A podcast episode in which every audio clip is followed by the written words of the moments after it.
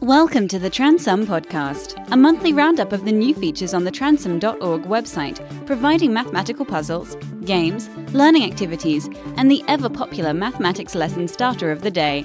Here's your host, John Tranter.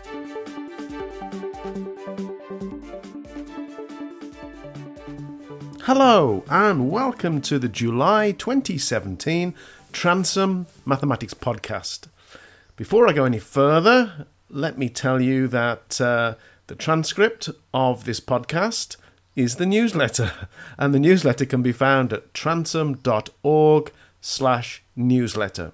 So if there's anything you missed or you want any of the links, just go to transum dot org slash newsletter to find the information that you need. Okay, before the news for this month, here is this month's puzzle.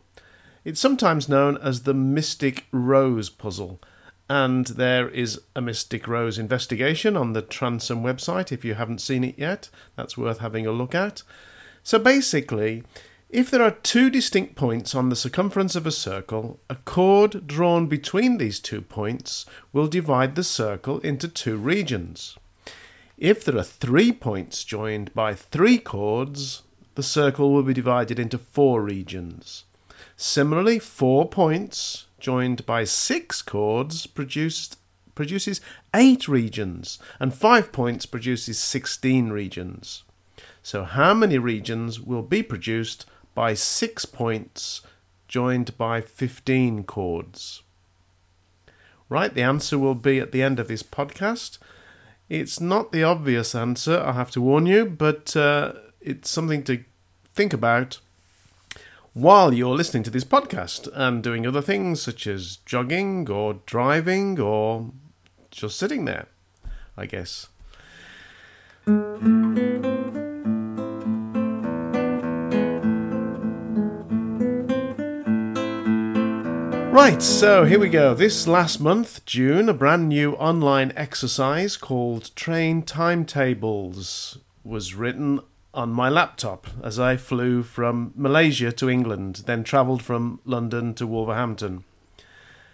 And um, it's quite overwhelming the number of different styles train, plane and bus timetables take, and I'm surprised that people can actually extract the relevant information from them. Some of them are particularly hard to read. So this online exercise is based on a standard train timetable, but I have decided to collect photographs of some of the more obscure timetables and add them as an extra level to this exercise. So if you've spotted any unusual specimens, maybe train, plane or bus timetables, please send them to me and I can include them in this additional level.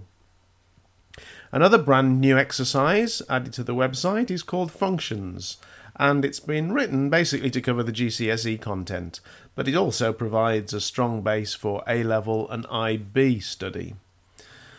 The ordering of the questions was carefully considered to provide progression without forfeiting consolidation. There are six levels, and the higher levels include inverse functions and composite functions.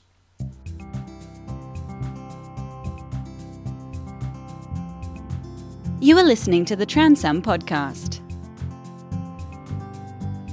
You can find Transum Mathematics at w w w dot transum dot org. When I was in London, I attended the excellent Math Conf ten, a maths conference for enthusiastic maths educators. It was a wonderful day, and I chose to attend some excellent presentations. The first was called Angles in Depth, and it certainly did go into depth. It was presented by the prolific blog personality and author of Re- Resourceaholics website, uh, Jo Morgan. As the presentation progressed, I was rapidly making notes on how the Transum Angles exercises could be enriched with some of the ingenious examples that Jo has found. Though she limited her presentation to adjacent angles on a straight line and angle sum of a triangle, there seemed to be an endless supply of good ideas for activities, puzzles and exercises. Another presentation I attended was about filtered maths education research. Cambridge Mathematics produces Expressos for teachers. These are filtered research reviews to be enjoyed over coffee, discussed at department meetings, or as a basis for digging deeper into C P D issues of interest. So at the moment there are six of these uh, Expressos online, answering the following questions. One, what are the issues in learning and assessing times tables? Two, how does assessing confidence affect learning and testing in mathematics? Three, is there any value in applying traditional and progressive models to mathematics teaching? Four, what is number sense and how does it affect mathematics learning? Five, what are the effects of attainment, grouping on mathematical learning? Hmm. That's what I've long debated with colleagues. And number six, how does maths anxiety affect mathematics learning? So the link is in the newsletter. That's at transum.org slash newsletter. And uh, go and have a look at the, the filtered research, the, the summaries of the research that uh, are on the Cambridge site. Colleen Young presented a rich overview of the many excellent free resources for learning mathematics, particularly A-level. She emphasised the advantages of using the free resources provided by the boards other than the one you are teaching for to enable your students to appreciate a diverse learning experience.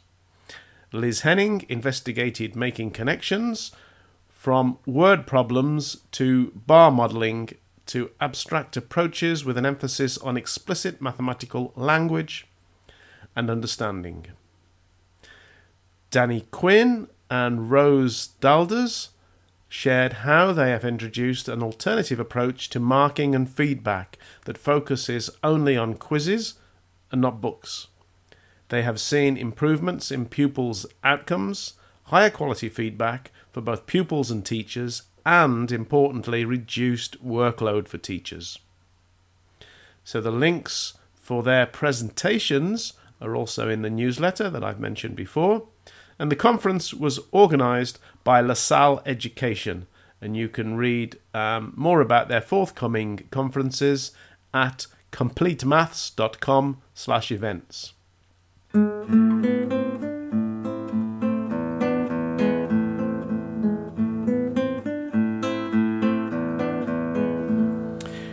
Okay, the answer to this month's puzzle actually depends on whether the points, the vertices, are evenly spaced around the circumference of the circle or whether they are spaced to produce the maximum number of regions.